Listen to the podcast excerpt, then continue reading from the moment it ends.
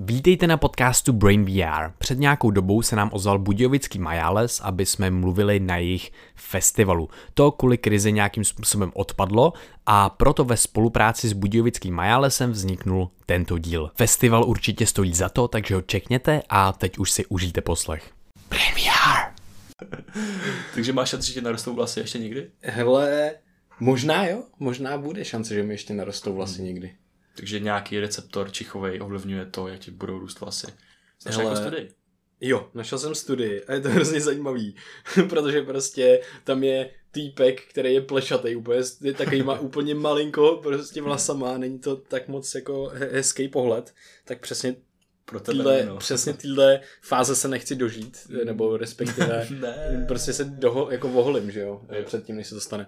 No ale eh, vyšla studie v Nature, že na lepce, normálně na kůži, Mhm. máš olfaktorický receptory, že čichový receptory na lepce, což jsem vůbec netušil, je to mega hustý. Jak to funguje? Uh, nevím, jak to funguje, ale uh, zjistili, že tam je jeden receptor, na který se váže přímo uh, nějaká struktura, pa- která uh, reprezentuje pach santalového dřeva.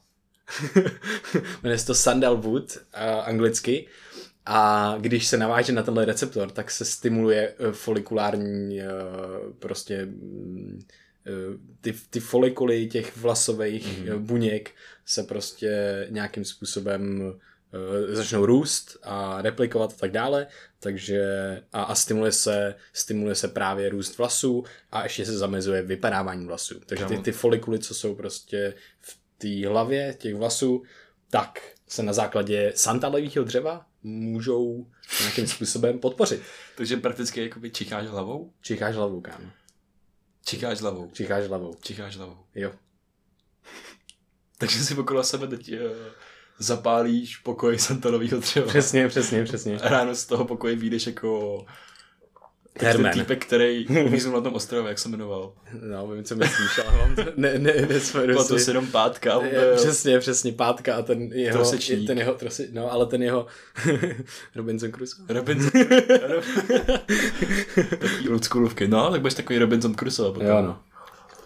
Kámo. Já si tam pamatuju Toma Hankse teda, no, spíš, ale myslím, že jo, jednou tam byl Tom Hanks a jednou tam byl nějaký jiný herec ještě, ale to nevadí. Jsou takový, uh, vždycky, když si vezmeš ty herce, tak oni taky kopírují jistý archetypy, že jo. Že třeba ten Tom Hanks vždycky někde uvízne Jo, no. sám na ostrově nikdy s ním nikam nejezdí. Nebo nějaký postižák trošku, prostě do Nebo takový ten týpek, jak se jmenuje, jak hrál v Pánovi prstenu, jak ve všech filmech umírá jako první. Jo, jo, jo, Romadu, myslím, nebo jak se jmenoval. Ne, ne. Hromada? Cože?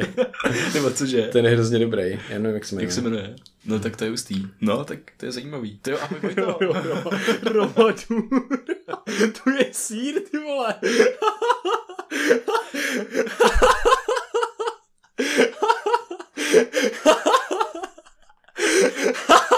To si řekl, já jsem Hromadu, kámo. Já vím, ty vole, WTF. Proč jsem, já nevím, to je hrozně dobrý, ale že jak Aragorna každýho zná, ale, ale ten druhý, jak se jmenuje, kde furt umírá právě, no. Uh, no to je Boromir. jedno. Boromir, yes. Boromir. Bo Boromir má baby. já jsem koukal, když jsem byl nemocný, když jsem byl malý, tak já jsem si neustále do smyčky pouštěl pár pařmenů. Jo, To bylo to hrozně dobrý. To je fakt skvělý. Už slyším Big Beat, ne. Pořád se slyší Big Beat. to, je do, to je prostě dobrý, jo, to bychom měli kouknout. Jo, Big Beatáci. Big Beatáci. Big Beatáci, jo. to je justý jak Big Beat, ty jo. Úplně zapadl v poušti času a nikdo si něj dneska nespomene. To ano. Znáš pár, pár pařmenů? Tak víte, ale ještě... Počkej, co? Eh, Ty ty o tom teďka No mluvíme. já vím, ale ještě, ještě jeden film. A tam byly ty hrozně úchylný týpci, který... Teletubbies?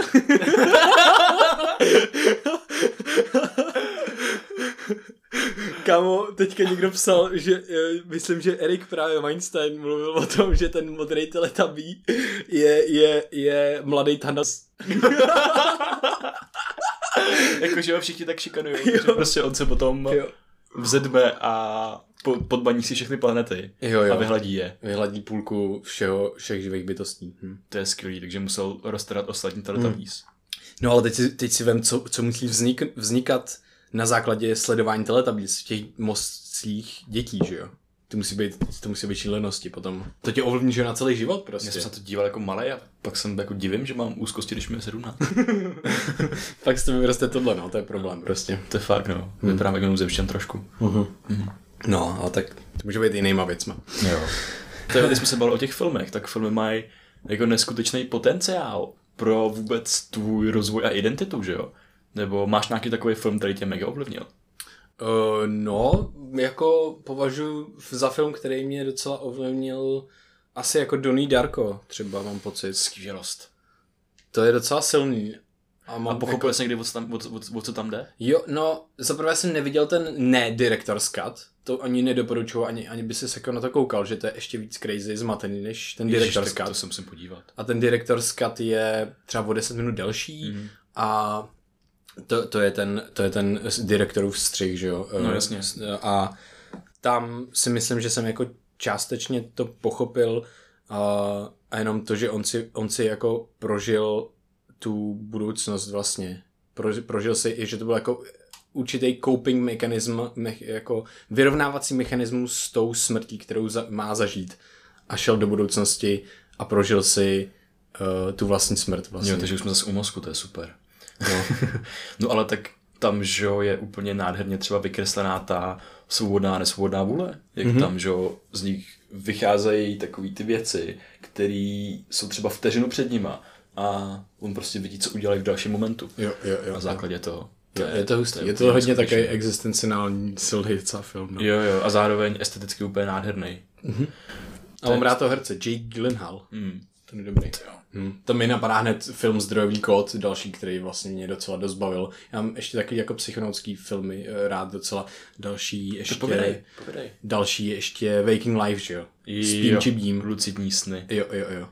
To je, to je hodně zajímavý. Tam vlastně on se neustále probouzí do, z, toho, z toho jako kdyby lucidního snu, ale vede neskutečně nádherný konverzace s různýma filozofama, s různýma lidma, který náhodně potkává a pak najednou se probudí a pak třeba vyletí, vyletí v oknem prostě ven z toho svého pokoje, protože si uvědomí, že zase pořád spí. No a tam je jeden moment, který mi hodně připomíná něco, o čem se často bavíme, o takový tý, uh, nevím, jestli, nevím, jestli to je nenáboženská spiritualita, ale možná moment vděčnosti, uvědomění si toho přítomného momentu a ten týpek to tam popisuje, oni se tam baví dva týpci a on mu- mluví o filmu a uvádí tam jeden příklad Hmm. a najednou se do toho jako vžije a vlastně začne brečet jenom nad tou existencí, jenom nad tou sílou toho přítomného momentu, kdy vlastně ty máš nekonečně bohatý prožitek v každém momentě tvýho prožívání. A to mi připomíná ty, ty moje, jo, on to tam nazývá, uh, uh, jak, jak, jak, jak to jak tomu říkáme vždycky, a ten moment, Ježiši. Holy moment? Holy moments. A moment? Holy moment. Jo, jo. Je to přímo jako, ho, jako holy moments, jak on to tam popisuje a já mám pocit, že právě my jsme o nich mluvili často, že zažíváme, že jsme zažívali holy moments a to jsou přesně ty momenty, kdy se spontánně rozbrečíš jenom nad tím vlastně what, mm-hmm. co se děje, že lidi existují, já existuju, mám zkušenost, jak to je možné všechno tohle. To je hustý a to, To je přesně ty momenty, kdy se zasekneš třeba před uh, světlem večerní lampy, protože hej, oh shit, jak je to možný, že tohle to svítí, že to, že okolo toho lít- lítají ty mů- můry, že je to třeba přitahuje a že já tady můžu sedět pod tím a, a zírat na to, když si uvědomíš třeba ten paradox, ten úlet, co děje na jiných místech ve světě, v tenhle ten současný moment, kdy ty úplně v poklidu sleduješ jenom tu třeba pouliční lampu, tak to se mi, to se stává vždycky mě, tak víte, aha momenty. Jo, hustý. Já to, já to nemám ani asi spojený s nějakou specifickou věcí, specifickým momentem, ale spíše to, to mentální rozpoložení a takhle. Že to může být v rámci nějakého prostě eh, hezkýho dne, nebo večera, nebo meditace, nebo nějakých myšlenek, které mi napadnou a pak vlastně všechno, co se děje, ať je to lampa, anebo ať je to západ slunce, anebo jako většinou jsou to třeba eh, jako nějaký hezký momenty, které tě dostanou z té každodenní perspektivy a dostanou tě do té jiné perspektivy.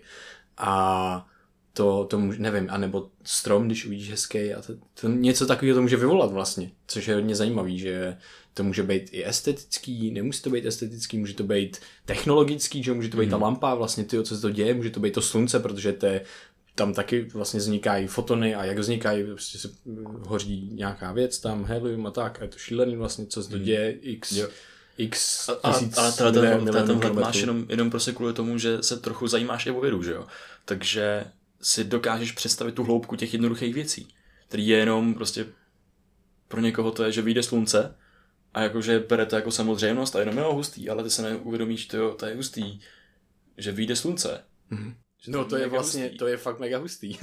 to je fakt vlastně ono, ono nemůže, no, nemůže nevít, jsem se zastavit země, jak by no, nevyšlo, no, že? protože to nevychází slunce a země se točí.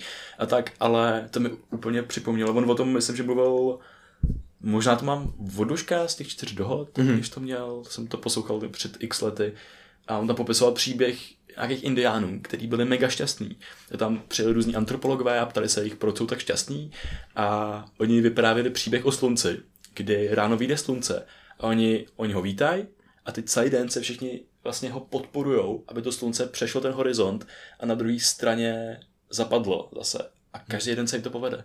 Takže oni jsou šíleně šťastní. Právě, no. oni, mají, oni mají tu vlastně tu moc a oni vždycky uh, ten jejich mozek a ta jejich, ten jejich organismus, že jo, pro, jako projíkuje tu svou vůli na ten svět vlastně. A tak jako silným efektem, ty slunce, wow, to je hustý, to je tak velká věc a ovlivňuje náš život.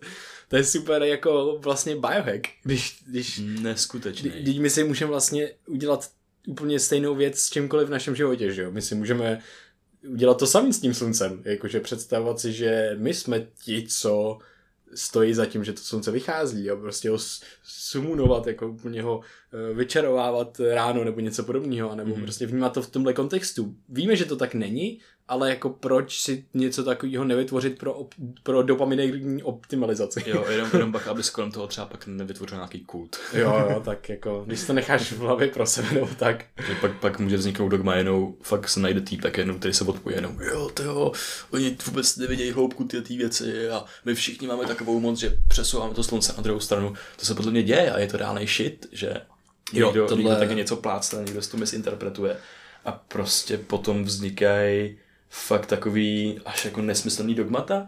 Před, dokážeš si představit, tak třeba vzniklo, vzniklo to, že lidi věří tomu, že je země placatá?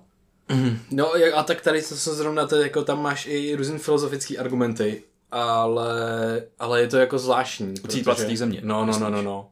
Protože je to jenom to, že ty máš vždycky zprostředkovaně to, že je země kulatá a nikdy jsi to neviděl sám a tak, takže a, a, a vlastně můžeš to vidět sám, když jsi u moře prostě a no vidíš, že tam jede, no jasně. jede to. Je, je, to, je to zvláštní, je to, je to, je to zvláštní, jo. A, ale, ale ta kognitivní bublina, a nebo když, ten confirmation když to bias, dneska, vzniká. dneska není jako ideálnější doba, než si zažít to, že je země kulatá, že ji prostě obletíš. No jasně, no jasně. No tak dokonce někdo věřil, jsem prostě četl nějakou typku, která jako nevěřila, že když letí do, že když letí do Afriky, Takže tak jsem prostě myslela, že krouží nad Amerikou. Prostě, že krouží někde tam, někde tam u ní nad Amerikou a že tam někde přistane a že to je jako, jako kdyby nějaký resort umělej vytvořený a že nevěřila, že vlastně letí do Afriky, že to je bullshit. No, je to jako, je to zajímavý, no. Je to zvláštní tyhle věci. Aha. Jsem četl jeden příběh, že jeden týpek právě, který byl členem té uh, společnosti placatých země, tak uh, chtěl jsi to ověřit na vlastní kůži. Takže fakt dobrý přístup, protože si to zažiješ a, a můžeš teď sám pro sebe si zjistit, jestli teda máš věřit vědcům, který říkají, že země je kulatá, nebo máš věřit svým a vědcům, který říkají, že země je placatá, tak se stalo vlastní raketu. a ona mu nějak bouchla, že jo? No, on vyletěl a umřel, no. Aha, Ježíš Maria. To jsem nevěděl. To jsi nevěděl? No, ne. no, to je... To... Ne, podle mě ne, podle mě... Ne, umřel. Fakt? Vyletěl, umřel, jo? Shit. No. Tak to není tak funny příběh, který jsem To není až tak funny příběh, no. No to je, to je ale to je hustý, jak takový dogmata tě můžou uh, zabít. zabít. No a je hustý, že v této době uh, to je ještě důležitější, protože tyhle ty dogmata můžou vznikat i v různých, a vlastně se to děje, můžou vznikat i v nějakých zdravotních sférách a tak podobně a alternativních věcech a když ty lidi to prezentují tak jako jedinou možnou cestu a jako dogma a neříkají to, že vlastně, hele, může to být úplně jinak a já vlastně nevím, o čem mluvím. Já jenom říkám, hele, tohle je něco, co vypadá, že by mohlo fungovat. A ještě to, oni to ani neříkají jako z vědy, že ani neříkají jako, že ani není, nemají ani důkaz pro to. Že říkají jen tak věc na základě slova. A mně tady přijde hodně zajímavý uh, v této době, když si už nevytváříme tyhle ty bubliny uh, naše kognitivní jenom v tom našem životě a našem okolí, což je ještě v pohodě, protože ovlivníš třeba jenom 200 lidí, co znáš, nebo tak, dřív se ovlivnil, řekneš jim nějaký bullshit, tak jako třeba na to zemře jenom jeden člověk.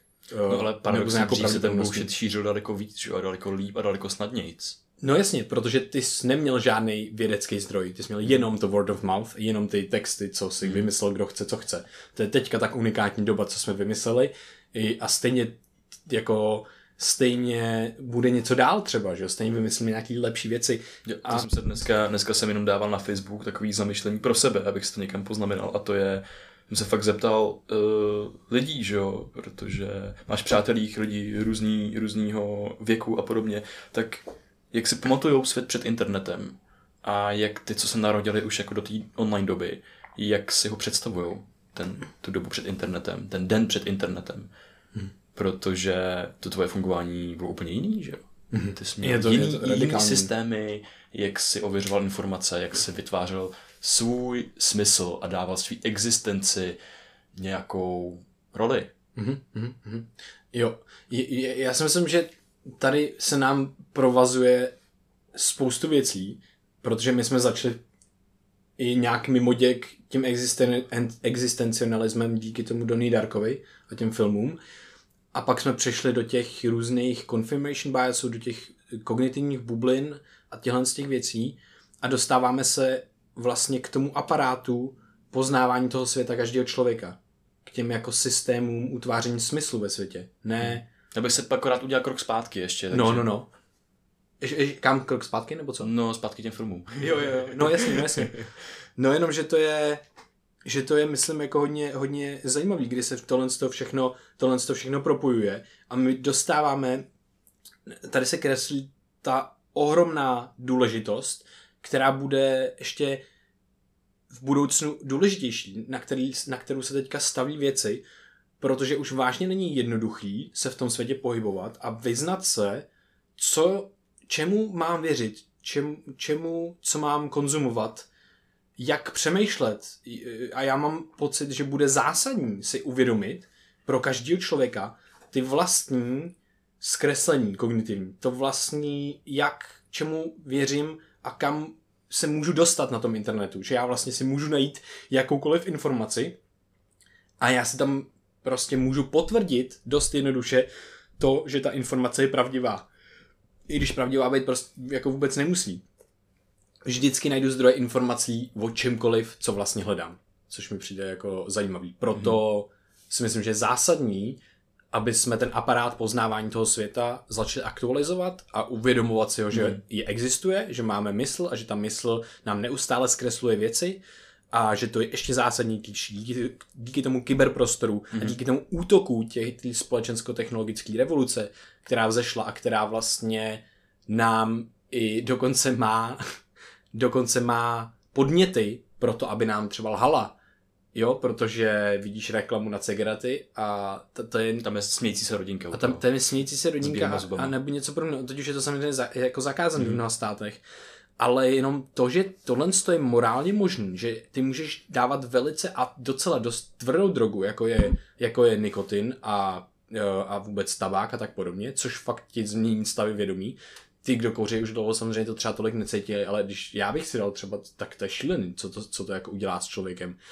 A tohle to ty můžeš udělat na to reklamu a neříkat, že tě to zabije. Jako ne, neříkat, že tohle to ti způsobuje vážný problémy zdravotní z dlouhodobě. Ty můžeš říkat, že to je super pro tebe. Jako v no, tak můžeme to posunout do té existenciální roviny, že jo, protože zabije tě všechno a tahle ta věc, tak funguje reklama, tahle ta věc ti dá něco navíc, něco, jak si můžeš třeba vychutnat přítomný moment, takovou jako estetickou hezkost té věci. Ale pravdou je, že totálně vynechávají ten kontext toho kvalitního prožívání, že na tom může být závislý, že právě tohleto taková ten, ten rebelismus, kdy si, kdy si zapálíš třeba svoji první cigaretu a cítíš se u toho dobře, poznáš u toho dobrý lidi, tak to může trvat chviličku a pak ti to bude otravovat nejenom peněženku, ale i tvoje zdraví, mm-hmm. řekněme. Takže tohle to je ta druhá stránka mince, že jo, o který se teda díky bohu právě uh, informuje třeba druhá strana, takže člověk už dneska má možnost třeba co se týče tohle toho mít nějaký kritický pohled, mhm. protože k němu už jako za normálních podmínek plynou ty informace z obou těch stavů. A tohle jsou, tohle jsou jako nějaký negativní, negativní aspekty ty, a důvody, proč se věnovat tomu aparátu utvářející smysl ve světě.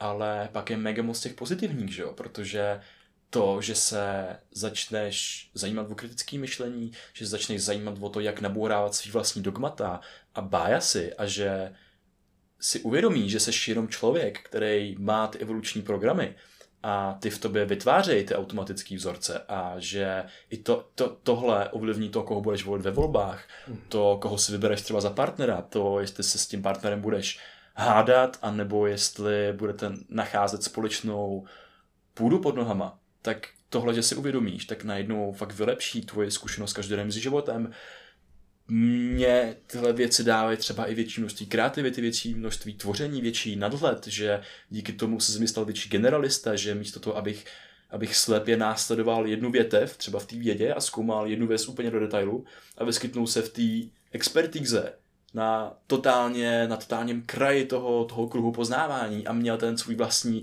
expertízový bias, tak uh, místo toho dokážu ty věci propojovat hmm. a hledat hledat, kde se lišej, kde se propojujou a vytvářet na tom úplně nový chápání světa.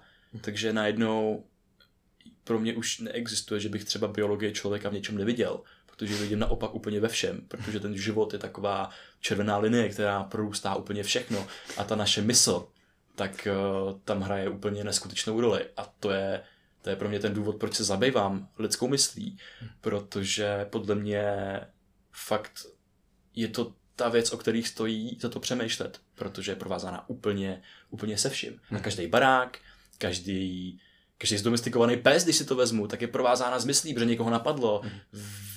vychovat psa z vlka. Hmm. To je hustý. Hmm. Ty jsi řekl úplně nádhernou věc, že to nejde jako nevidět všude. A já tam mám právě ještě jednu jako rovinu, která mě teďka baví. A to je, že vlastně nejde nevidět dokonce nic jiného a vnímat nic jiného. Protože jediný, co my vnímáme, celý náš život a s ničím jiným nikdy nebudeme mít zkušenost, tu přímou, je naše biologie, je náš organismus. My vnímáme jenom aktivitu našeho organismu. Sice to, jak ten okolní svět na to působí a hraje na ten náš organismus, ale ve finále my prožíváme vždycky jenom sami sebe. Jenom náš organismus, jenom naši biologii a to je hrozně zajímavý, protože potom jdeš tím světem a jenom si můžeš uvědomit tu perspektivu, a jak tohle to hraje na ty hmm. struny mýho organismu, jak hmm. tohle to hraje na tu mou biologii, co tam to aktivuje, co to, co to udělá tahle teplota, co udělá tamhle. To můžeme si uvědomit, že to, jak já budu nastavený, tak nejenom na té biologické úrovni já vnímám všechny aspekty té reality, eh, všechny jako ty aspekty, které můžu vnímat, samozřejmě na základě té biologie, ale i to, jak já mám tu hlavu nastavenou a tu mysl, ten nervový systém vlastně, který potom filtruje to, co je schopný vnímat. Takže já, když nevím o něčem, že existuje a nedokážu to pojmenovat, tak mám veliký problém třeba z toho všimnout a vnímat to. A když najednou to změním a nastavím se tak, že budu vnímat některé věci, uh, nastavím se tak, abych vnímal věci, které jsou pro mě výhodnější do budoucnosti, uh, tak je to hrozně zajímavý, protože potom právě máš eh, neustále to prožívání sebe sama a té biologie ve všem, co vlastně se děje a ve všem, co prožíváš. Mm-hmm. Ty jsi tady popsal úplně suprově ten jeden způsob poznávání světa a poznávání sebe, že? protože nemáš, fakt nemáš zkušenost s ničím jiným než eh, sám se sebou, neustále, protože kontakt s dalšíma lidma, třeba kontakt s tebou, tak už je mi zprostředkovaný mýma smyslama, mýma biasama, nějak tě vidím.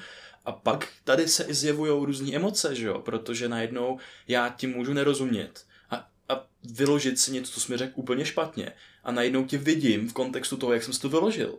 Hmm. To znamená, že tě nevidím takový, jaký seš, ale vidím tě takovýho, jakýho tě vnímám jenom já. Takže zase to je jenom zkušenost sám se sebou, s mým mozkem, s tím, jak si interpretuju tebe jo, jako jo. člověka, jako osobnost, jako to, co se mnou mluvíš. A toho, když si uvědomíš, tak najednou zjistíš, že můžeš vnímat to, jak interpretuješ druhý, jak interpretuješ okolní svět a modifikovat si tu svoji subjektivní zkušenost. Protože když zjistíš, že jediný, co máš, je subjektivní zkušenost, že na té subjektivní zkušenosti je založený celý tvůj život, a to, jak se každý den stáváš z jak do ní uleháš, za to jsi vděčný a za to jsi naštvaný, tak nedává smysl se těch subjektivní zkušenosti nevěnovat. Jo, jo, jo. To je, jako moc s tím souhlasím, no. Jo, to je, to je ten bod, kde začít, jo, u sebe a potom teprve to můžeš přenést někam ven.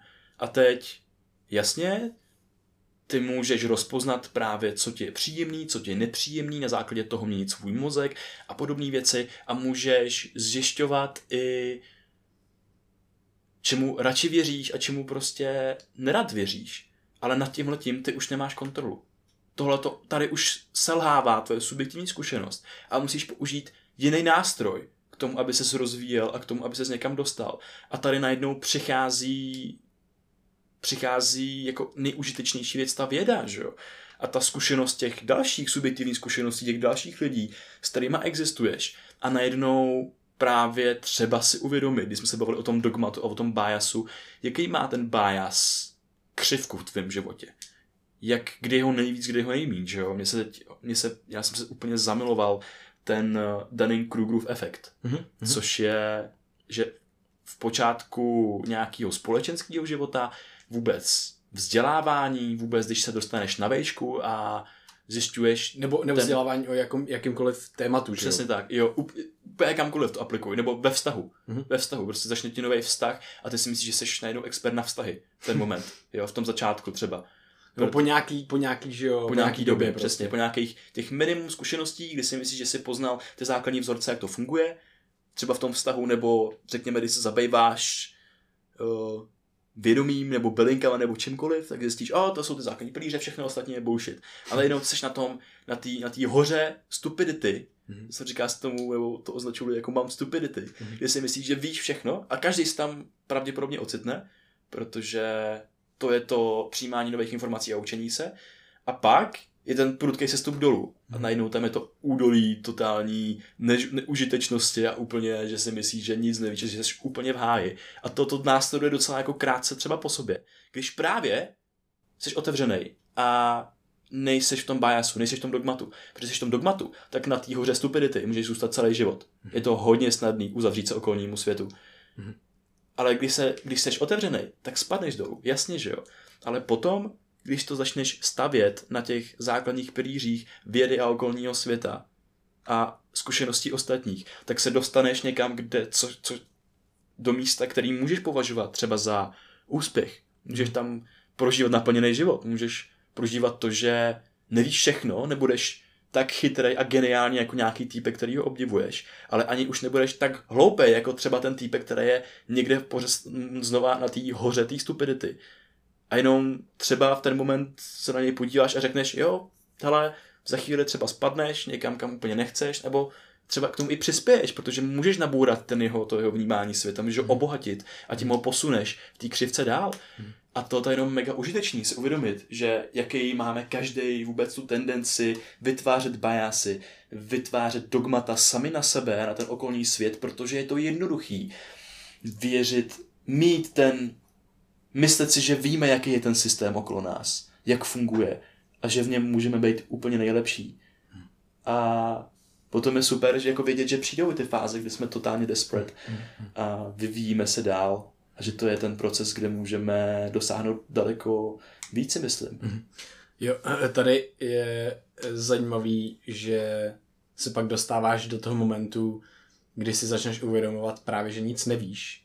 Že aspoň, že aspoň víš něco a to je, že nevíš a ono to je podle mě nevím, jestli na začátku toho pádu nebo úplně v tom údolí, anebo když se jako dostáváš zpátky a postupně po malých kru, kručcích se učíš tu novou věc a dostáváš nějakou i tu kompetenci v rámci té věci. Uh, mě vždy- vždycky hodně pomáhá, eh, že nevím, že nikdy jako nebudu vědět, ale zároveň tady jsou dvě jako roviny, kdy my můžeme být až jako moc kritický, můžeme pochybovat naprosto o všem a tam se taky člověk nechce dostat vlastně. Uh, To není úplně příjemný pro tvoji subjektivní zkušenost potom. Pře- když, není to příjemný pro nevěříš ani sám sobě. Není to příjemný pro tou subjektivní zkušenost a hlavně on, on, on ten efekt má i svý opodstatnění, protože ty budeš mít v tu chvíli úplně největší šanci si rozbít, eh, budeš zaprvé, budeš třeba motivovaný to dělat, uh, ale ty budeš mít šanci v tu chvíli, protože ty budeš prezentovat vlastně světu, tím, že to budeš jako žít a tak dále, tak v tu chvíli přesně vzniká šance, kdy tobě to někdo nabůrá, kdy tobě se vzni- vznikne ta nová věc, kdy to, tebe, ten člověk jiný, který ti řekne, hele počkat, ale možná to je jinak, tak ten tě přesně posune. Takže to je ta vlastně nezbytná skoro cesta poznání, ale ty to můžeš nastavit jinak, právě díky těm různým systémům, který si nastavíš do svého života a tím softwaru, kterýho si na, který si nastavíš do té své zkušenosti, do toho svého mozku, do té své mysli, do toho svého poznávání. A to může být přesně to, že ty už na začátku víš, že nemůžeš nikdy obsáhnout celou tu věc a můžeš, a tak co je to, co mě obohatí v tom mém životě, co je to, co se propojuje s věcmi, které já už znám, který můžu za- zasadit do toho mého sensemakingu. A tam se eh, stává krásná věc, kdy ty používáš to systémové myšlení, protože používáš systém na systémové myšlení v podstatě, nebo na poznávání toho světa a na vytváření si toho aparátu, jak ten svět poznáváš. A přijde mi velice, velice zajímavý, když si dokážeš potom každou věc spojit s nějakou už věcí, kterou znáš, ať už je to abstraktní spojení, ať to může být, já nevím, to může být u nás, to může být s nějakou psychologií, s nějakou uh, metaforou, s čímkoliv jiným. A tímhle s tím vlastně propojovat ty sféry, které se zdají na začátku, že jsou oddělený, protože prostě najednou, já nevím, ty můžeš fakt jít do toho a můžeš jít zkoumat, jak funguje záchod jak funguje sifon a tyhle ty věci. Je to prostě nějaká technická věc, absolutně by tě to třeba nenapadlo, ale Hmm. jsou, o tomhle jsou knížky přímo. A my žijeme Na v, 400 stránkách. jo, ži- žijeme v iluzi, že to třeba úplně jako víme, ale jako když se zeptáš člověka, tak to, tak to neví, tak ti to nevysvětlí. No ale teďka ty to můžeš začít zkoumat a ty začneš zkoumat, že tyjo, to není, to není tak, že jen tak něco existuje. To existuje na základě toho, těch principů, který se lidi dozvěděli na základě jejich zkušeností s úplně jinýma věcma a najednou zjistí, že tam hraje roli i psychologie a další věci a technické obory a je to všechno spojený. A můžeš si to takhle spojit a můžeš si toho udělat vlastně zajímavou věc. A ze všeho si najednou můžeš udělat zajímavou věc. Takový vynález záchodu tak je jenom výsledkem toho, že lidi pochopili základní fungování a principy reality a zabýval a vychází to z teoretické fyziky a z dalších věcí, že jo? Hmm. Protože podtlak, takovýhle věci, teď ten design, aby se to nerozpadlo a tohle, ale mě baví, kolik poznání se nahromadilo v té západní kultuře, aby si vytvořil záchod. Kolik let k tomu muselo výst. A teď na východě používají prostě jenom díru do země. Moc, jo no. Hele, a tady, tady je zase ná- nádherný jako obrázek, co jsme na, nakreslili té kolektivní inteligence. Já jsem, když jsem při, jako slyšel tenhle pojem poprvé, tak jsem nevěděl, co to znamená. Hmm. Znělo to pro mě trošku ezo. Jo. Ale ono to je přesně tohle, jenom umíte, umíte kdokoliv z vás, nebo ty, Krištofe, udělat cokoliv, co je v tvém okolí? Když se rozlíneš? Umíš uvidět cokoliv? Co jste říkal? Ne, ne, ne, jestli umíš vytvořit cokoliv, co vidíš v tvém prostředí. Tady máš probisku, nebo tušku. Já nevím, jak ty věci vznikly. A No nevím- právě. A je zatím šílená věda, že jo? No ale, ale hlavně je hustý, že to je ta kolektivní inteligence. Ty máš letadlo. Nikdo neví, jak udělat letadlo, ale máš milion lidí, který dělají svoje věci a, a dohromady se vytvoří letadlo. Ale je to na základě toho, že prostě děláš nějakou součástku a nevíš, co se děje dál a, a někdo další neví zase, jak se dělá ta součástka, ale ví, co se děje dál. Mhm. A tohle je ze vším, téměř ze vším v našem teďka vlastně světě. To je na, ne, naprosto fascinující. Tak jenom si uvědomit, z čeho vlastně neustále čerpáme, že čerpáme neustále z té kolektivní inteligence. A jenom tohle je patrnější teď víc než kdy dřív. Buď uh, ještě ta krize jako trvá, nebo už přetrvala, myslím, že ještě trvá. ale Ale to je to, že najednou, když ti zastaví uh, ten ekonomické, ekonomický hybatel, tak najednou lidi nemůžou dělat, protože jiný taky nedělají. A když nedělá jeden, tak ti chybí třeba ta součástka toho letadla. A to letadlo prostě bez té součástky nemůže vyletět. A teď, aby si udělal stejně dobře, tak musíš strávit, já nevím, neskutečně moc času studiem toho, jak se dělá ta jedna součástka, abys to mohl dát do toho letadla a to letadlo mohlo odletět. Takže ty jsi závislý v každém momentě, i ve své práci, ale i v tom, jak pohémsky si užíváme dnešní život na těch dalších lidech, že jo? A teď, jak tohle můžeme použít pro nás, když jsme se bavili po té mysli, uh, tak aby jsme, abychom byli právě jako relevantní článek třeba té naší komunity, té naší společnosti kolem nás, aby jsme ji třeba neotrávili některýma dogmatickými informacemi, o kterých nevíme, že si je myslíme, ale může to být třeba jenom vyústit, já nevím, nadšení z nějaký knížky, přečtu si nějakou brutálně ezo knížku, vytvořím si nějaký koncept a je to cpu všude, jakože to je pravda a začnu podle toho žít. A teď stane se, že jo, že začnu narážet, protože ostatní mi začnou říkat, hele, to je třeba bullshit a tohle, a teď já se můžu buď uzavřít, anebo otevřít, že? Když se uzavřu, tak se pravděpodobně vyčlením z té skupiny. Když se otevřu, tak třeba mi tam z toho něco zůstane, protože většina těch věcí, věcí není neužitečných, spousta z nich je mega užitečných a a já z toho můžu vzít silnější a ještě k tomu obhátit tu svoji komunitu.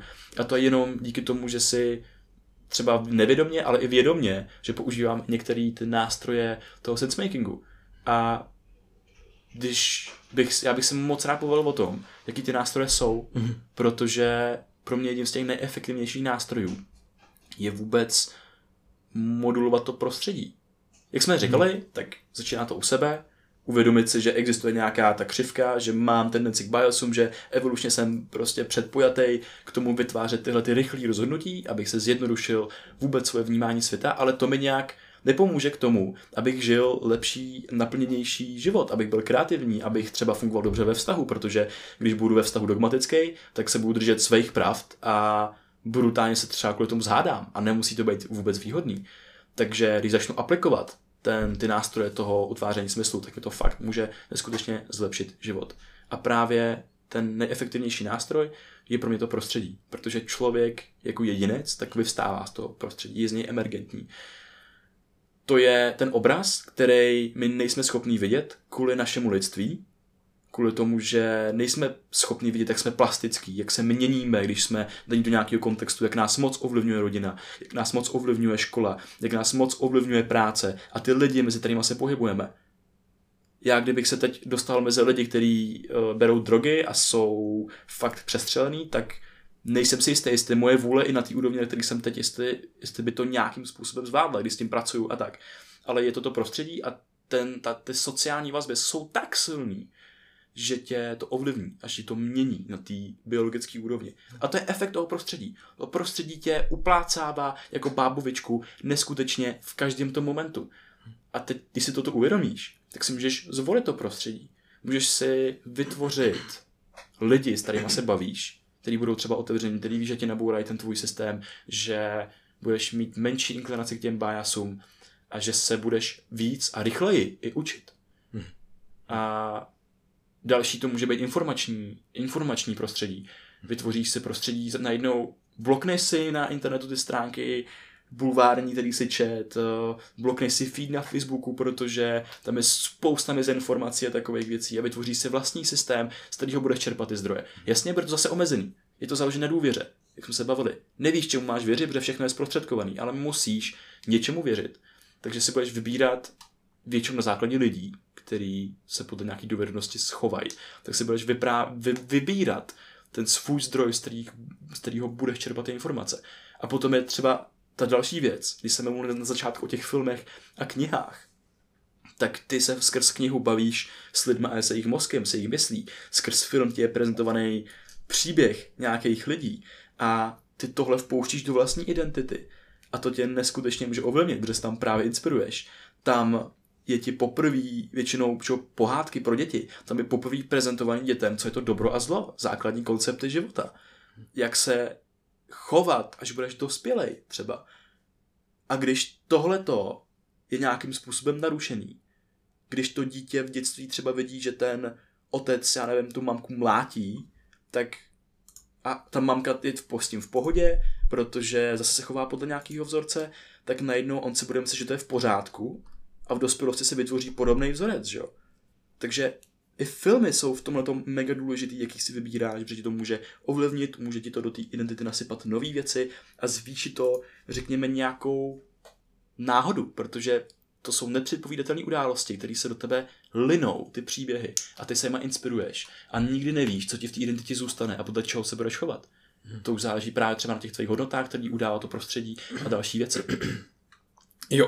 Uh, tady mám spoustu věcí, které mi z toho vystaly, ale i jedna pro mě hodně zásadní je si uvědomovat právě, ne, nejenom to prostředí ovlivňovat, jakože vystavíš si ten pokoj tak, abys prostě častěji třeba šel meditovat a četl si a takovéhle věci, ale právě hlavně to informační prostředí. To je podle mě v dnešní době naprosto zásadní a tam je dobrý jenom myslet na to, jak moc tě věci třeba můžou ovlivňovat a že ty nemáš kontrolu nad tím, jak ty věci ovlivňují. A fakt uh, si to nastavit takovým způsobem, že na tebe skáčou věci, protože tam ti skáčou věci. Ty vědomě nejdeš, uh, jak jdeš něco najít. Jdeš něco najít, buď nevíš, co to je, co hledáš, anebo máš nějaký náznak. A kde jsi slyšel ten náznak, kde jsi to objevil? No někde ti to buď někdo řekl, nebo na tom internetu, nebo tak pojď, nebo si to někde zahlíd. Zase to na tebe vyskočilo. Uh, takže to máš vždycky zprostředkovaný různě a potom musíš dělat tu svou už práci a ta tvoje práce, co na tebe bude skákat, to se dá nastavit. Dá se to nastavit různě i uh, na Facebooku, na Twitteru a tak podobně, kde sleduješ vědce, kde sleduješ nějaké stránky, které ti Eh, který ti dávají prostě ty studie a tak podobně. A to je neskutečný nástroj. A potom, co se najednou stane? Ty úplně mimoděk, to mě naprosto fascinuje. Ty úplně mimoděk najednou konzumuješ tyhle věci. Už jenom to, že vidíš ty nadpisy těch vědeckých článků a tak podobně, tak tě to nějakým způsobem ovlivňuje a dává ti to do hlavy nějakou informaci. A ty na základě toho si pak můžeš něco vyhledat v budoucnu. Něco ti napadne na základě toho, to slovo ti tam přijde jenom kvůli tomu, že jsi to viděl. No a stane se nádherná věc, to není jenom o tom, že ty najednou máš jiné věci uh, v té v tý svý, dostáváš ty jiné věci do té své identity, ale ty hlavně dáváš pryč ty věci, které tam byly naprosto jako nepotřební, jako nějaký Mm, jasně, jestli, seš, jestli někdo dělá nějaký spravodajství a, a zajímá se o jako aktuální dění politický a tak dále, což prostě my tolik nejsme, tak ano, nějaký zprávy určitě jsou dobrý a taky, ale je to nebezpečný. Taky podle mě musíš jít za relevantníma zdrojemi, nemůžeš číst úplně všechno, nemůžeš si jít jen tak na seznam a najít si prostě Eh, zprávy, novinky a takhle. A většina toho bude naprosto neužitečných, protože to bude zaseklá bába pod kořenem prostě. Já nevím, jakože, ale, ale to je crazy, protože tyhle věci vlastně, když bys řekl nějaký třeba jiný civilizaci, která by fungovala na jiných principech, teď nám je to jasné, proč se to děje, protože, no vlastně ani není, já ani nevím, proč se to děje, ale, ale když bys to řekl nějaký jiný civilizaci, tak si klepe na hlavu, že jo. To je jedna věc, jedna věc, kterou jsem chtěl uh, sdělit. Další věc, která mě baví asi nejvíc, je obsahování náma samýma a naším poznáváním mozky a zkušenosti, ty subjektivní zkušenosti jiných lidí. Než tohle řekneš, můžu se vyjádřit ještě k tam tomu předtím. No jasně. Protože ty si řekl, že dostaneš se své identity co tam nepotřebuješ. To znamená, že pravděpodobně si vybereš nějakou studii prezentovanou od nějakého věce, v našem případě, anebo nějaký nový video od saxofonisty, nebo, nebo umění nějaký nebo jiný, nějaký prostě, umění, právě, nějaký zprávy. Jako. Přesně tak. A vypustíš třeba ty zprávy negativní, které ti tam dělají bordel v té hlavě. A teď tohleto už seš v takový krásný fázi totiž, když tohle se děje. Protože to, že jsi vytvořil to prostředí kolem sebe, to informační, to komunikační, teď ty lidi, ta komunita, už se definuješ jako někdo, jsi v nějaký třeba komunitě lidí, subkultuře a tak dál, tak ty pravděpodobně v tenhle moment našel nějakou svoji vášeň. Něco, co tě motivuje, něco, co tě zapaluje dál. A zápal je pro mě jedna z, nej, z nejkrásnějších emocí, protože když něco děláš bez zápalu, nedává to smysl. Ne, není to udržitelný. Není to udržitelný. Ale když máš proto ten zápal, tak najednou pravděpodobně v tom máš nějaký smysl a najednou pro tebe není výhodný se věnovat pozornost těm negativním zprávám, třeba z médií, protože přece by si tím totálně degradoval ten svůj smysl. to, tu věc, kterou tady děláš pro sebe, která tě mega baví a třeba právě jsi umělec, takže je to, tě to najednou odrazuje od cvičení na nástroje nebo něčeho takového, nebo seš právě, snažíš se filozofovat, eh, děláš podcast, eh, snažíš se být, mít to vědecké myšlení, takže si ho neustále potřebuješ vlastně obohacovat o ty nové informace z těch svých zdrojů. Takže nepůjdeš desetkrát denně na seznam a číst novinky ze světa. A nebo tam půjdeš, ale přečteš si třeba jenom titulky, ale nerozklikneš to a jedeš prostě dál, aby si byl informovaný a vytvoříš si proto třeba nějaký časový okno, aby si viděl, co se v tom okolním světě děje. A třeba věnuješ tomu denně 15 minut, protože je blbost tomu věnovat víc. Takže tohle si myslím, že je krásný moment, kdy ta vášeň začne ovlivňovat to, co ty si do té své identity vybíráš a co ne. Hmm. Protože pak už je to, je to jednodušší. Hmm. A tady jenom vzniká občas věc, kdy my se třeba můžeme cítit, že to přece nejsme my, to není kdo já jsem, já nemůžu být vědec nebo něco podobného, nebo já nemám na to jako studovat filozofii nebo něco podobného. Dost často máme takového kritika, nebo nemůžu být umělec. Ale tady se děje nádherná věc, kdy my se obklopíme těmhle, s těma věcma a třeba i těma lidma a najednou právě zase mimo děk se to dostává do té naší identity, do té naší biologie, přímo do té struktury našeho mozku, struktury našeho bytí, jenom úplně ty fundamentální věci, co je ta naše existence, ta, ta, ta, ta, ta, ten život. A najednou, když to tam reprezentuje dostatečně velký množství a prostor, no tak co jsme potom? No budeme to my, že jo, z větší části. A nemusíme. Máme pocit, že občas musíme dělat jako nějaké věci, které jsou společensky, které dělají jiní lidi, společnost, která dělá. Ale třeba prostě to dělat nemusíme ty věci. Tak jenom si zeptat, musím tohle dělat? E, nemůžu dělat něco jiného? Bude, bude mě to bolet? No, bude to bolet moje ego? Bude to bolet moji osobnost? Bude to bolet moje sociální kontakty, vztahy nebo cokoliv? Jak mi to obohatí do budoucna? Jak mi to, co to mi to dá v tuhle chvíli? Ale počkat, co mi to vezme do budoucna? Co mi něco jiného, co můžu udělat, dá do budoucna a vezme v tuhle chvíli? A takhle si to různě jako se na to ptát a hrát si s tím a zeptat se vždycky, jak mě to ovlivňuje, co to ze mě dělá za člověka v budoucnu. To je podle mě vždycky jako velice silná otázka pro mě. A, a to mi ovlivňuje to moje prostředí, tato otázka, protože najednou se já budu rozhodovat, jak to třeba dělat trošku jinak, jak myslet na svoje já e, v budoucnu, jak myslet na svoji biologii, na svoji strukturu, na svůj, na svůj mozek a na svůj mysl v budoucnu, za rok, za měsíc, za den, za 20 let, 30 let, 40 let, 50 let. Mm-hmm. To je naprosto skvělý tohleto, protože já mám moc rád tvrzení, že co teď vpouštíš do vlastní identity, tím se stáváš budoucnu.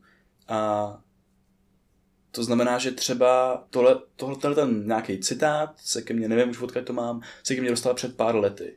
A já jsem tehdy si říkal, čím se budu živit? Mohl bych psát, baví mě přemýšlet, ale neumím moc vyjadřovat myšlenky.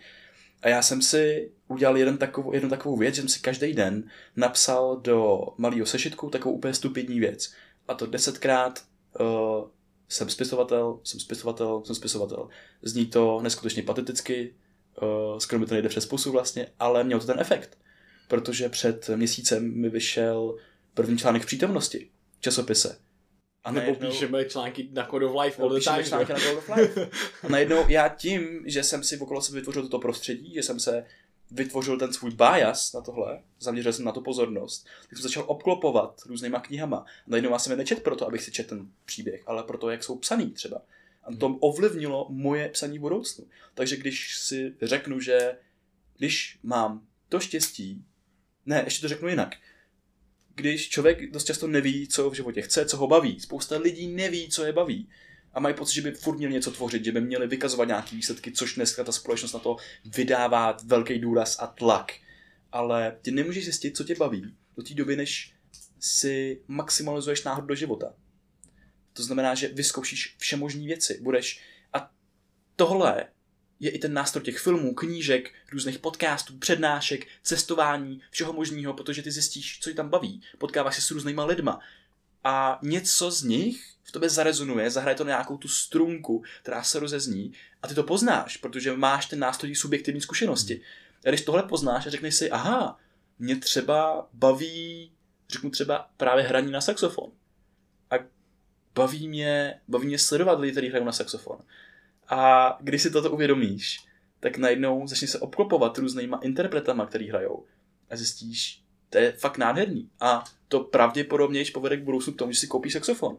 Že si zaplatíš nějaký soukromý lekce. A je jedno, jestli ti je 15 nebo 40. To, hmm. ten progres vždycky je a vždycky se můžeš naučit něco nového. Hmm. A jen když si vytvoříš to prostředí kolem sebe, tak si to začne potom vytvářet v tom životě. I proto je ta vizualizace neskutečně užitečný nástroj. A jako další věc, další aspekt tohle. Jo, já, já tam mám uh, No, pokračuj. pokračuj, pokračuj, pokračuj. no, ne, kreativita. Protože potom ti přijde ta kreativita, kterou jsi chtěl na začátku, že chceš něco tvořit, chceš sociální status, chceš uh, něco vydát a být za něco placený. Takže potřebuješ být kreativní. Ne. Ta kreativita přijde až potom, když jsi jako ta houba a nasákneš třeba nějakou tu expertízu nebo něco, co tě baví. Zjistíš, co děláš s tou vášní a pak budeš dělat líp. A tady, třeba když zůstanu u té hudby, tak to říkal taky ten Eric Weinstein. A že skladby a písničky, tak se netvoří. Oni jsou objevovaní. Protože oni ty různé frekvence, různé tóny, tak jsou vepsané v tom nástroji, v možnostech vůbec reality, jejich kombinace, to už jako je obsažená, je tam ten potenciál v tom každém momentu vytvořit takovou písničku pro každýho na světě. Ale ty objevíš zrovna tu harmonickou kombinaci tónů, kterou zahraješ, ale jenom máš tu písničku. Spojíš to s nějakým svým subjektivním pocitem, vyjádříš tím nějaký text a máš z toho hit. Takže ty díky tomu prostředí, který kolem sebe vytvoříš, díky tomu, že hraješ na ten nástroj, něco tě baví, někoho baví jazz, někoho baví techno, někoho baví něco jiného. Díky tomu prostředí ty vytvoříš třeba písničku. Objevíš písničku v sobě a v tom prostředí. Tohle mě neskutečně baví. Je to krásný. Mě, ty, ty jsi tady popsal teďka jeden z našich dílů, akorát na jiném příkladu, myšlenkový pole. My jsme se bavili o tom, že vlastně všechny myšlenky v podstatě už existují, my se jenom pohybujeme skrzně a plaveme skrzně. A tam, kam půjdeme, tak to bude ovlivňovat to, jaký myšlenky tam budeme mít, že jo? Mm. A my si můžeme představit ten svět stejně jako ten nástroj, který obsahuje už všechny ty tóny a všechny ty písničky, co vlastně člověk může vytvořit, tak stejně tak ten svět už obsahuje všechny ty myšlenky, na co člověk může přijít. Takže my jenom objevujeme, jak se pohybujeme tím světem v tom myšlenkovém poli. Můžeme si takhle představit a pak si uvědomujeme, jak moc to prostředí je důležitý. A uh, mám tady dvě věci. Jedna, kterou jsem chtěl začít, je obsah, obsah té vlastně zkušenosti z těch knížek a z těch filmů a tak dále. Jenom uh, je fascinující, že to, to, to čtení obecně, když jsme začali číst, tak jsme prostě začali mít schopnost empaticky přemýšlet úplně na jiný úrovni, než jsme doposud měli eh, v průběhu té evoluce. Takže najednou čteš slova a najednou zažíváš emoce a nikdy to tak stejně nebylo. Uh, ten vizuální kontakt s tím, s tím papírem a to, že se ti skládají, uh, skládá smysl v, tý, v tom mozku na základě těch symbolů, co ty vidíš, má prostě zvláštní efekt na ten mozek, kdy ty se dokážeš vžít do té věci, někdo dokáže pak vidět ty obrazy a zažívat je. Já můžu zažívat, já je nevidím jako vizuálně, a, ale to mi přijde naprosto úžasné. A přijde mi naprosto úžasné, že to je zaznamenaná ta, ta subjektivní zkušenost těch lidí. A ty můžeš čerpat najednou z jejich celého života. Já jsem byl teďka asi před dvouma měsícema nebo třema na přednášce jednoho filozofa. Bylo mu třeba 80 let a bylo to jako na, jo, velice náročné, ale já jsem jenom byl dojatý, jak mluvil a jak mi bylo vidět, že do hloubky se zamýšlí nad každým slovem, který předává těm lidem na té přednášce a každým tím slovem mi předává celou tu jeho zkušenost. A já jsem byl úplně, to je hodně hustý, jakože to je fakt nevyčíslitelná hodnota, co teďka se děje. Protože já nemusím prožívat to celé. On mi, nepři, ne, on mi nedává celou tu zkušenost, ale dává mi ten filtrát, to, to, co mi může dát, mi dává. A to, je, to bylo neskutečné. A, a, a jenom takhle se obklopit jednou, párkrát za život těma lidmi může být, ti může změnit ten život, může ti to změnit tu tvou zkušenost. A my máme možnost čerpat z neuvěřitelného vědění neuvěřitelných lidí, co tady na té planetě chodili. A to mi přijde jako ohromný dar a my to tady máme mimo děk, my to tady máme jako kdyby zadarmo. Jak to, že, jak to, že to taky, jak to, že já mám možnost, schopnost a vůbec jenom to, to nastavení, který do mě mimo děk uh, to, ta, to, ta společnost a ty knížky a ta kultura celá do mě nainstalovalo vlastně. Mm-hmm. Uh, takže takže to, je, to je pro mě úplně fascinující. A potom bych se přesunul rád k tomu, že ty si říkal, že maximalizujeme maximalizujeme náhodu, když něco děláme. Uh, já jsem, já bych byl zmatený, kdybych to slyšel a chtěl bych to ještě dokreslit trošku, protože se mi to nakreslilo v hlavě nádherně. Vystavit ještě tu důležitost toho, že ta náhoda je tady neustále a že teďka proč vlastně vážeme tu otevřenost a to dělání, zkoušení věcí s tou kritickou myslí. Protože když právě půjdeme do toho světa, půjdeme do toho světa jak fyzického, tak nějakého kyberprostoru a budeme tam čerpat buď knížku, eh, přednášku, budeme zkoušet věci a tak dále, budeme někoho poslouchat, tak to je ta maximalizace náhody, jak jsi říkal. Tomu rozumím tak, že a, a, a chci to nakreslit tak, že v tu chvíli my si nevybíráme, co už projde tím naším filtrem toho a jak to budeme interpretovat. Takže se tam může stát nějaká chyba, může to mít nějaký zkrat a najednou, a sakra, a teďka my můžeme fungovat, ten sense making může být najednou trošku prostě rozbitý. Proto my sice ano, budeme otevření, ale musíme si v té otevřenosti uvědomit tu náhodu a díky tomu zapneme to kritické myšlení. Protože nemáme v té přítomné chvíli nemáme moc nad tím, co jak na nás zahraje co, jak nám se dostane do té identity. Takže v tu chvíli zapnout to kritické myšlení a jak maximalizuju náhodu, což si myslím, že je mega výhodný, tak zároveň maximalizovat ten užitek z té náhody. A testovat, testovat to, co pro mě, do mě došlo. Testovat to nový poznání třeba. To je skvělý, to je skvělý. to bych jenom zase rád úplně zmínil, uh, že my jsme neustále obrovsky zranitelní, kdy se pohybujeme otevřeným světem otevřený a zranitelný světem. Takže v tom, když chceš přijímat, když chceš se rozvíjet, když chceš být kreativní, tak musíš přijímat nové informace. Musíš se bavit s novými lidma. Musíš přijímat třeba něco, co ti zahraje na ty negativní strunky toho tvýho vnitřního prožívání. Ale přesně ty potřebuješ mít v sobě postupně přelivat do toho kýble toho kritického myšlení. Takže ty, pro tebe je výhodný přijmout tu informaci, být jí otevřený, pustit do vlastní identity. Ale musíš ji otestovat v té realitě. To znamená, že tak, jak do tebe přišla, tak ty máš sobě obsaženou jako, jako, jako, takovou tu krychli, jdeš mezi svý lidi, který utvářejí tvoje myšlení a teď teď jim tam vyhodíš té zranitelnosti. Na nic si nehraješ. A oni ti řeknou, jo, hele, hele, to je úplný bullshit, anebo ježiš, jak si s tím tě mohl přijít. Je to nepříjemný pro člověka, když najednou může být za úplnýho blbce, že jo ale pokud máš v sobě pocit, že by na tom něco mohlo být, že tomu věříš, tak půjdeš někam a vyhodíš to do toho systému. A ten systém to přešrotuje, přefiltruje, mm. protože má víc mozku, aby to zpracoval. Mm. A najednou si tam prostě stane to, hele, třeba je to bullshit a zůstane tam ta věc. Mm. Tak si vezmeš zpátky. Nebo naopak, řekneš si, ale mně stejně se to líbí, takže půjdeš někam dál a, hmm. a zkus to ověřit někde jinde. Jenom ne na Google, protože tam si ověříš úplně všechno. Přesně, to je ten confirmation bias. Přesně. A, a tady u toho mi přijde ještě důležitý, tímhle s tím i dokážeš, nebo tímhle s tím i můžeš pozorovat, jak to hraje na struny ostatním. Protože ty si můžeš vytvořit takovou, uh, takový lidi kolem sebe, který nemají zájem o to, aby měli pravdu, ale mají zájem o tu věc společnou, hmm. která se tvoří. Takže já, když mám tu krychli a vyhodím tí, tak ty mě můžeš totálně, ty ne, ty jsi debil, to je hrozný, takhle. tak jako asi já si to můžu vzít a budu smutný a ty jo, to je divný, tak to jsem neměl pravdu, to je na nic a, a tak a můžu s tím nic neudělat. Ale taky můžu a počkat. Možná ten člověk reagoval nějak jinak uh, a ne třeba úplně superově. Třeba mohl reagovat úplně jiným způsobem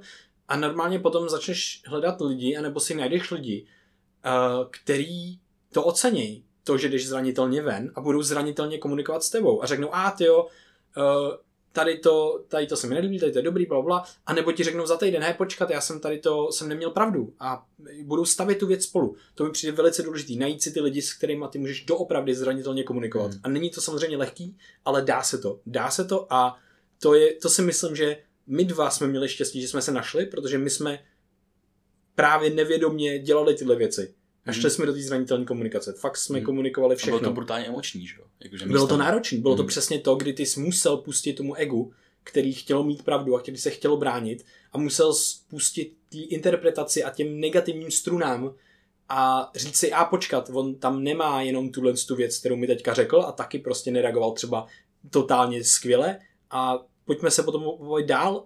Já jsem pro to, aby jsme dál řešili tu věc. Mhm. A je mi jedno, jestli jsem Jo. špatně na tom, nebo, nebo jak to je prostě. Je drsný to také slyšet, ale je to pravda. no, No. ale ty jsi tady popsal fakt uh, hustou věc. A to je ta třetí věc obsažená v té komunikaci. Protože to je to, jako zjistit, o co mi tady jde. Jde mi tady o mě, abych já měl pravdu, abych zvýšil svůj sociální status? Ne, já už mám svůj sociální status v rámci našeho třeba přátelství, že jo, v rámci té komunity. Mně jde fakt o tu věc, jestli ji chápu dobře, jestli je to pro mě užitečný, jestli ji můžu použít v tom svém informačním systému, jestli na základě toho můžu stavit další věci v poznávání světa a vytvořit na základě toho třeba nějaký model nebo teorii. A já bych tohle pro přiblížení ještě fakt třeba popsal na tom vztahu. Protože když máš dva lidi, tak eh, a je tam třeba nějaký konflikt, protože ty se nějak interpretuješ informace, když, ně, ně- když ti třeba ten tvůj partner vypráví nějakou věc a řekneš, aha, OK, tak to je hustý. A začneš ji interpretovat na hlas. Jak jsi to pochopil. A najednou jim mu ji říkáš a najednou on ti řekne, ne, ne, ne, ne, to bylo takhle. A teď ty se můžeš chytit třeba na té svý pravdě, no, no, no, no, já si myslím, že tohle. A teď v této moment si můžeš uvědomit, aha, tak záleží mi na mě nebo na tom vztahu na té třetí věci. A najednou můžeš říct, aha, tak já jsem třeba neměl pravdu, nebo já jsem se mýlil, nebo jsem to interpretoval špatně. Pojďme se o tom pobavit. Ta, ta zranitelnost, že jo? A většinou se to potká i z té druhé strany, protože najednou nemáš třeba ten vztek, kde odrážet, není tam ta zeď, ale je to spíš takový jako fluidní, takže to do toho nějak zaplyne, něco se trošku odrazí, ale už s tím můžeš pracovat, už to můžeš vyvíjet dál.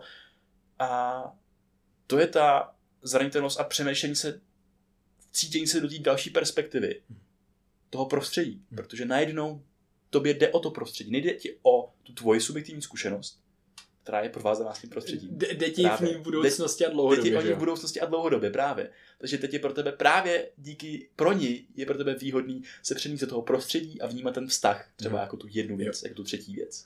A nebo, a nebo si to můžeš nastavit tak, uh, tu mysl a ten mindset, že to, že nebudeš mít pravdu a to, že ti někdo nařkne nebo něco podobného a když víš, že ten člověk to myslí tak, jak a komunikuje upřímně zranitelně, tak jako ty třeba, uh, tak seš najednou rád, že se to děje. To znamená, že ty to můžeš hacknout i tímhle způsobem. Ty nemusíš už myslet jenom na sebe v, dlou, v dlou, eh, budoucnu a dlouhodobě, ale ty už z toho přítomného momentu když ti někdo řekne, počkat, to je úplně jinak, tak ty máš radost. A mně se tohle děje hodně často, když mluvíme o svobodné vůli. to mám fakt radost vždycky. No, to je jedno. Uh, No ale jenom tím no. myšlením, ty, ty můžeš i infikovat ostatní, že jo? Protože Mhm. když právě budeš mít trošičku tu kritickou mysl, zároveň budeš trošku fluidní, takže upustíš tomu egu, tak uh, ty ostatní budou narážet a buď se vyfiltrujou tím, Mhm. tím chováním, anebo právě se začnou trošičku přizpůsobovat, protože zjistí, že se s tebou třeba nedá bavit úplně třeba útočně, nebo takovým stylem. Mhm. Jo, jo, jo. A je super, je super vidět, uh, někdy občas ten útok přichází vlastně a ty jako, jakože se do něj uvolníš, víš, že fakt nejseš ta zeď, která to vrátí a nemáš tu, tu automatickou reakci, který, kterou třeba ty lidi čekají. A ty jsi najednou želé takový prostě, udělá to a prostě jenom bys to jako dostal, ty, úplně, ty lidi do toho píchají a prostě co to děje, ty jo, to nefunguje, ty jsi rozvitej, to ty funguješ úplně jinak. Tak jako z hovna. WTF? Promiň. No, každopádně dostávám se ještě k další věci, kterou tady mám dlouho už napsanou. A to je to, že občas lidi mají pocit, že když dělají věci jinak, že to je špatně. A tady bych rád jako vykresl uh, další věc a to je to, že každý je nějakým způsobem trošku jiný a každému funguje třeba mozek trošku jinak. A jsou i lidi, kteří mají třeba nějaký learning disabilities, což znamená, že se neumějí moc dobře učit a tak dále. A máme pocit, že třeba, že třeba jsou špatní jako ve škole, nebo že nejsou inteligentní a tak podobně. Ale ono to může být eh, ne naopak, ale může to být jinak. A my máme pocit, že jinak je dost často špatně a právě bych chtěl jenom říct, že jinak není špatně, jinak je jinak. A my se můžeme dostat uh, z toho, že to je špatně, z toho mindsetu a obecně ve společnosti a učit se jiným způsobům přemýšlení a zpracovávání informací, vůbec akade, jako mm, uh, z existence. existence a vývoji v jedince v té akademické sféře, ve škole a tak podobně. Uh, jako právě tohle to mi nakreslil Eric Weinstein, který to prožil a teď to o tom hodně mluví a je to nádherný, kdy, kdy ty fakt můžeš ty uh, lidi nebo kohokoliv vystavit do, tý, do toho jejich kontextu, kde fungují nejlíp, kde prostě můžou uh, rozjet ten potenciál, který mají. Líbí se mi ta metafora s tím Bugatti Veyron, uh, kdy prostě ty máš Bugatti Veyron, což je nejrychlejší auto, co umí jezdit po silnici. Když jdeš do města, tak může jezdit jenom 50 a nebude tam naplňovat ten svůj potenciál, bude tam vlastně strádat už až téměř. A nebo naopak, že jo, pro něj to je situace, kdy on se rozbíjí. Jo. Kdy nemůže promazat pořádně všechny ty okruhy, jo. že jo, a bude mít i dokonce třeba menší výdrž než ty ostatní průměrní auta. Jo, jo. No a můžeme ho potom dát někam, kde prostě na dálnici do Německa, kam kde může jezdit jak se rychle a tam naplní svůj potenciál. Takže jenom každý si můžeme najít tu svou dálnici v Německu. a, a prostě tam pořádně rozfrčet. Protože... no, takže to mi přijde jako velice zajímavý a a kdo ví, kde jak funguje a jenom to objevovat a jenom si věřit, že hmm. každý máme to Bugatti, který můžeme jezdit. Jo a to je to, o čem jsem mluvil, když jsem mluvil třeba o té vášni, tak to je vůbec, kde je, kde je ta oblast, kde já můžu využít svoje nedostatky. že každý máme nějaký nedostatek, každý jsme trošku rozbitý, máme trošku rozbitý mozek, tím pádem dá, nám jde něco víc a něco míň průměr existuje v nějakých těch obecných třeba schopnostech. Ale když třeba hledáme dostatečně dlouho, tak jsou schopnosti, kde jsme buď brutálně pod průměrem, anebo nad průměrem. A třeba jsme je právě neobjevili. Ale pro někoho jsou právě patrný, protože se ten podprůměr a nadprůměr objeví v tom, co je pro většinu lidí v tom průměru. Mm-hmm. Takže tam najednou to je, že já neumím eh, číst, psát, dobře, až hodně špatně se mi to učí, jako třeba David Goggins, že jo? Nebo právě Eric jo, Weinstein. Eric Weinstein. A potom jsou z nich uh, totální, to řeknu fakt jako monstra v tom světě. Mm-hmm. Eric, co se týče toho vědeckého, toho přemýšlení, vytváření konceptů, Goggins v tom fyzickém překonáváním svých vlastních, svých vlastních limitů. Oni objevili tu svoji věc který jsou naprosto unikátní, protože jim třeba nejde něco jiného, anebo naopak makali o tolik víc než ten zbytek, že se dokázali vyhoupnout mm. na ten průměr. Jo. A, a tady, tady právě co je rozdíl od lidí, který neznáme a od lidí, o kterých teďka mluvíme, o Erikovi, o, o Davidovi. Oni zůstali v jinakosti. Oni zůstali v tom, co pro ně a pro společnost nebo společnost vnímala jako špatný, ale prostě to bylo jenom jiný. Takže uh, jenom vydržet, i když to je občas podle mě těžký, si v té jinakosti. Vydržet si v tom, kde můžu být občas sám a může to být občas náročný, ale když tam vydržíme, tak můžou vznikat unikátní věci a můžou vznikat věci jiný, který svět vždycky potřebuje. A bez těch věcí jiných a bez těch šílených vůbec nápadů a, a konceptů a tak dále, tak by ten posun vlastně nikdy nebyl, protože všechno vzniklo jenom na základě nějaký myšlenky, na základě nápadů. A zkusím tohle, nebo náhody právě. Takže náhoda zase, už jsme vystavili tady, zase jak je důležitá. Takže uh, to si myslím, že je úžasný a, a tohle to testovat a zkoumat a zkoumat sám sebe a zkoumat ten svůj systém. Ale hlavně, když jsme v té jinakosti a můžeme se cítit sami, občas docela dost dlouho a myslím si, že to může být jakoby i léta, léta, léta, roky, tak uh, stejně se stane zajímavá věc, protože i skoro každá jinakost má tu samou jinakost. Takže ty nejdřív v té komunitě, kde jsi naprosto neviditelný a odlišný a bojíš se, že jsi úplně sám a že nikdo na světě není takový, jako jak přemýšlíš právě ty s těma samýma strachama, s těma samýma věcma, kterýma, který, který jsi nedokonalej, tak ale ty musíš, můžeš v tom vytrvat.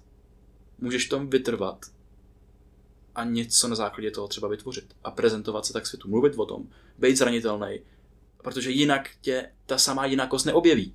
Hmm. Jinak nepotkáš toho člověka, který bude mít podobné myšlení jako ty, že jo. A když toto budeš dělat, tak pak potkáš ty samý lidi, kteří se třeba zajímají o to podobný a, a vyfiltruješ si z nich ty, kteří třeba mají ten samý ná, světonázor, ten samý světopohled a může s nimi vytvářet ten smysl, smysl ve světě. Hmm. A najednou společně můžete vytvořit další věc, můžete spolu vytvořit prostě podcast, že jo, a, a další věci. Jo, jo. Jo, uh, myslím si, že to je nádherný. Ještě poslední, protože my jsme tady zmínili ty nástroje a že to je teda ta náhoda, ty všechny možné věci, ty otázky, co můžeme dělat pro to, aby jsme si nastavili ten sense making nějakým způsobem, který je výhodný pro nás a pro naše okolí. A tady bych ještě jenom doplnil jednu věc, co mě baví poslední dobou, a to je nějaký jako laterální myšlení. A, a vlastně můžeme si to představit tak, že když začneme uh, zkoumat nějaký problém nebo jdeme do nějaký věci nový, kterou, kterou zkoumáme, tak uh, nastává první fáze a to je to, že si stavíme takový rámec toho, kde se budeme pohybovat. A v tom rámci tam už nemůžeme výjít, když jdeme do té fáze dvě, což je ta hloubka, což je to lineární myšlení, to, jak se to děje v tom daném rámci. A, no a ono je potom docela těžký a není to intuitivní vystupovat z toho rámce a bořit ho, protože to je to, jak jsme si to nastavili na začátku a to je to, jak se v tom najednou pohybujeme. Uh, no a teďka to laterální myšlení je o tom, že my měníme ten rámec, že my rozbouráme ten původní vzorec. A můžeme to dělat spousty způsobama. Eh, jedna, jeden ze způsobů je třeba nějaká jako vůbec pozornost toho, co se děje a pozornost toho, jak náš mozek zpracovává informace. Takže já si uvědomuju to, jak stavím ty rámce a pak jednodušejš je můžu vlastně měnit. Když je uvědomím, když se je uvědomím a pojmenuju, tak je můžu i měnit. To je jedna věc. Eh, potom je zase ta náhoda velice důležitá. My máme pocit, že když řešíme nějaký problém, takže se fokusneme, že se budeme soustředit a pojedeme prostě a vyřešíme to. To je sice super, dost často potřebujeme hlubokou práci a řešit nějaký daný problém, ale my naopak, když chceme myslet laterálně uh, a do nějaký vlastně jako šířky, tak v tu chvíli je dobrý jít do té náhody a ne, vlastně ne úplně se to tak soustředit. Dát to do jiného kontextu. Stejně jak ten problém, tak nás samotný. A najednou nás budou napadat jiné věci a bude se stavět jako mimo děk zase jiný ten rám a, a, a ten rámec toho, jak jsme to uchopovali dřív.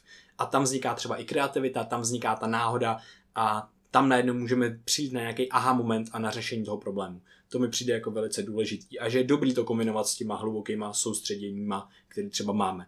Eh, potom další věc je, že když najdeme řešení, tak si neříct, a jasně, už to mám, eh, nebejt tak, že přijmám informace a, a už to mám, takže se uzavřít před světem, když najdu něco, co patří do toho mýho, do, co, do toho mýho rámce, který jsem si vytvořil. Ale naopak, říct si, a teď mám řešení, jaký by bylo třeba jiný alternativní řešení. A třeba jsem na tom pracoval dny, třeba to je nový koncept, který mi trval hodně dlouho, třeba je to článek, který jsme napsali. Co když já ho napíšu úplně jinak a bude to ještě lepší? Co když to pošlu do toho úplně jiný, do úplně jiný perspektivy. A tohle to bolí, protože jsme nad tím strávili čas mm-hmm. a náš organismus to bolí, protože přímo na to vydal energii. Je to vlastně hodně antiintuitivní, ale dlouhodobě to může být velice výhodný a zkusit přijít na ještě nějaký nový jiný řešení může být fascinující, protože přijdeš na úplně třeba desetkrát lepší řešení, který by tě vůbec nikdy nenapadlo. A je to až v tom kontextu toho, že jsi přišel na to původní řešení.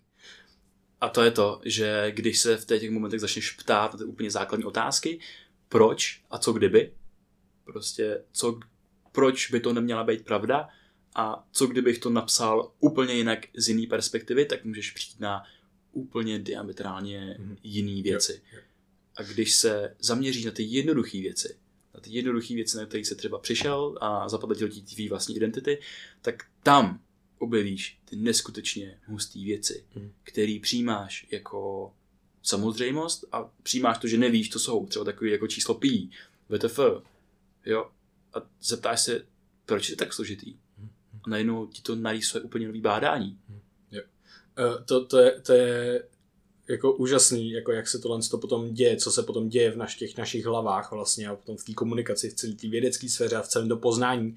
Mě tam baví ještě jedna věc, která se používá dost často i v nějakých jako seberozvojových věcech a tak dále, ale přímo i v nějakém laterálním myšlení je to jenom změna těch proměných, který já mám daný. My vlastně věříme tomu světu, že nějak je, ale my můžeme se zeptat na ty naše, na to, to čemu věříme, jestli to tak doopravdy je a můžeme měnit ty proměny, ty proměny, které máme, že, který třeba jsme ztratili pojem o tom, že jsou proměný, že se měnějí. a my můžeme změnit, my můžeme... Co si promění? To může být, hele, uh, když vám třeba řeknu, řešíme nějaký ten problém nebo něco podobného, tak to může být třeba, co když tohle to nespůsobuje tu věc, kterou jsem si myslel, že to způsobuje. Co když to způsobí něco jiného? Já mám třeba ten rámec už nastavený tak, že tohle to dělá tamhleto, že to je nějaká konsekvence, nějaký, nějaká, nějaká moje zkušenost se světem a že mám pocit, že vím, že se to takhle děje, tak se tam počkat, co když se to takhle neděje. A najednou to by se změní celý ten problém, protože to by se může smazat dokonce ten problém. Protože si uvědomíš, a počkat, věřím tomu tomu a je to fakt pravda? Mm-hmm. A nebo jako můžu, můžu to nějak jinak Já bych popsal úplně na to tam takovou jednu svou dětskou zkušenost, protože já když jsem byl malý, tak jsem si myslel, že vítr je vytvořen jenom tím, jak stromy vlajou listama. A že vlastně to jednou vzniklo, že první strom zavlal listem a díky tomu vzniknul vítr, který už se nemůže zastavit, protože zavlají další strom, ten vytvoří další vítr, ten zavlají další strom a teď to také točí. A já jsem tomu fakt věřil. A neskutečně dlouho, když mi bylo, já nevím, třeba pět, jo. A no to možná díl a, a pak prostě zjistíš jenom, že to je vlastně úplně jinak, že to je brutálně komplikovaný, že to je nějakých uh, takových nížích, výších a podobně. A to je možná přesně ono. jo, jo, je to ono, přesně něčemu si věřil, no, a jasně takhle a teďka ten měl třeba, kdyby řešil nějaký problém, jako proč, jak se to stalo a tak dále, najednou si budeš, a počkat, je to úplně jinak a nemůžu tomu rozumět, protože to je jeden z nejkomplexnějších systémů na světě. Jednoduchý řešení, aha, tak jasně, už to mám, to dá všechno největší smysl na světě. A jasně, jako dávalo by to smysl, že jo, ale potom se podívá podíváš a ten, to reální řešení je brutálně komplikovaný a brutálně nepředpověditelný. Jo.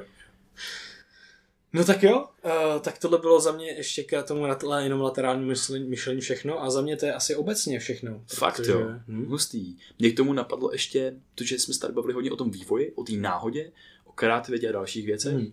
tak uh, jenom bych tady zmínil, že jakýkoliv vývoj a progres, tak se neobejde ani bez té náhody, ale ani bez toho stereotypu. Protože když člověk neustále jenom mění ty věci, objevuje nové věci a je na tom až fakt jako závislý, takový feťák novoty, mm-hmm. tak nikdy nemůžeš si ten vývoj se na něm pořádně podílet ani se ho užít, protože nemáš tam ty základy, na které by se stavil.